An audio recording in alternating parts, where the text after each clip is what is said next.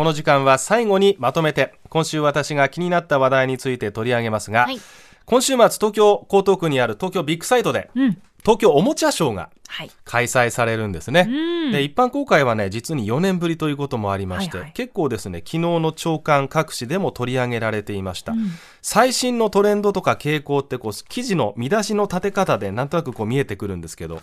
例えば朝日新聞ですとおもちゃ多様性とデジタルとかね、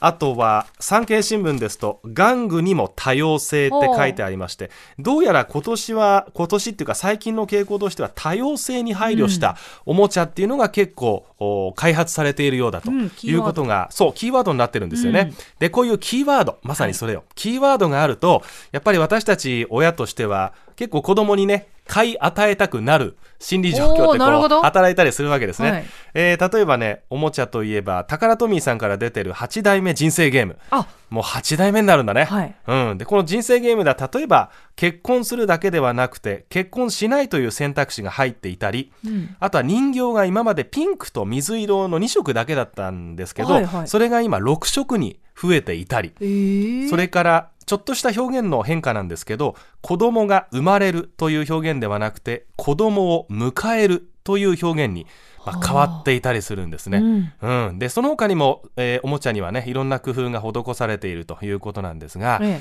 まあおもちゃに関してはねあのあくまで我が家のケースですけど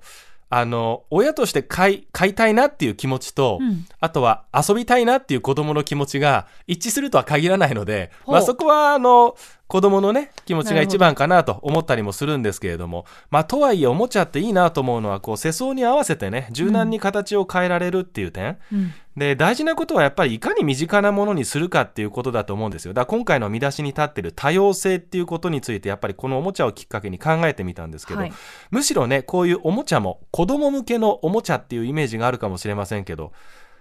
私の解釈としては大人が理解を深めるための子供と遊べるおもちゃ、うん。まあそんな感じがしますね。はい。で以前少しこのコーナーでもお話ししたかと思うんですけれども多様性っていう言葉を多用しているのは大人の方なんじゃないかなって思ったりすることがあるんです。うんで私たちがね小学生だった頃と比べて今の子供たちはもうクラスメートに外国人のお友達がいるっていうのはごくごく当たり前になってきました、うん。まだまだ少数ですけどね、はい。でこの前もね幼稚園のお迎え行った時かな。下駄箱で「まるくんバイバイ」って4歳の息子がお友達の名前を言ったんですけど、ええ。まあ、カタカナだったんですね、はいはい。ああんまりうちの子そんなペラペラ喋るわけじゃないんだけど今はね、ええ。なんだけどさらっとこう言えちゃうんだよね、うんインインターじゃないよ。普通の幼稚園ね、はい。近所の幼稚園なんだけど。だからもう日本人かどうかなんて息子の中にはないんですよ、うん。一緒に遊んでる友達。お友達、うん、でさっきのその結婚するかしないかとか子供をどうするの？みたいな話もさあえて我々がその子供に対してね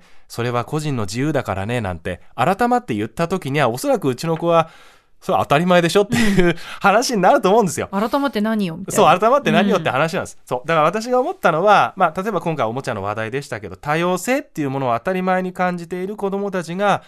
うん大人になった時にね、うん。生きやすい社会になっているかどうか、まあ、その基盤をできれば大人たちは頑張って作っていくべきだと思うし、うん。まあ、個人的に思うのはあの子供の関心とかね何か聞きたいこと興味に対して一緒に考えられる、まあ、はい。ちゃんとやり取りできるような、えー大人親でありたいなと思いましたね。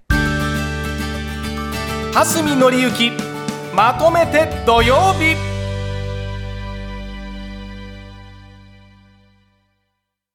ねえねえモトブルって知ってる？もとぶるそうそうモトブル。も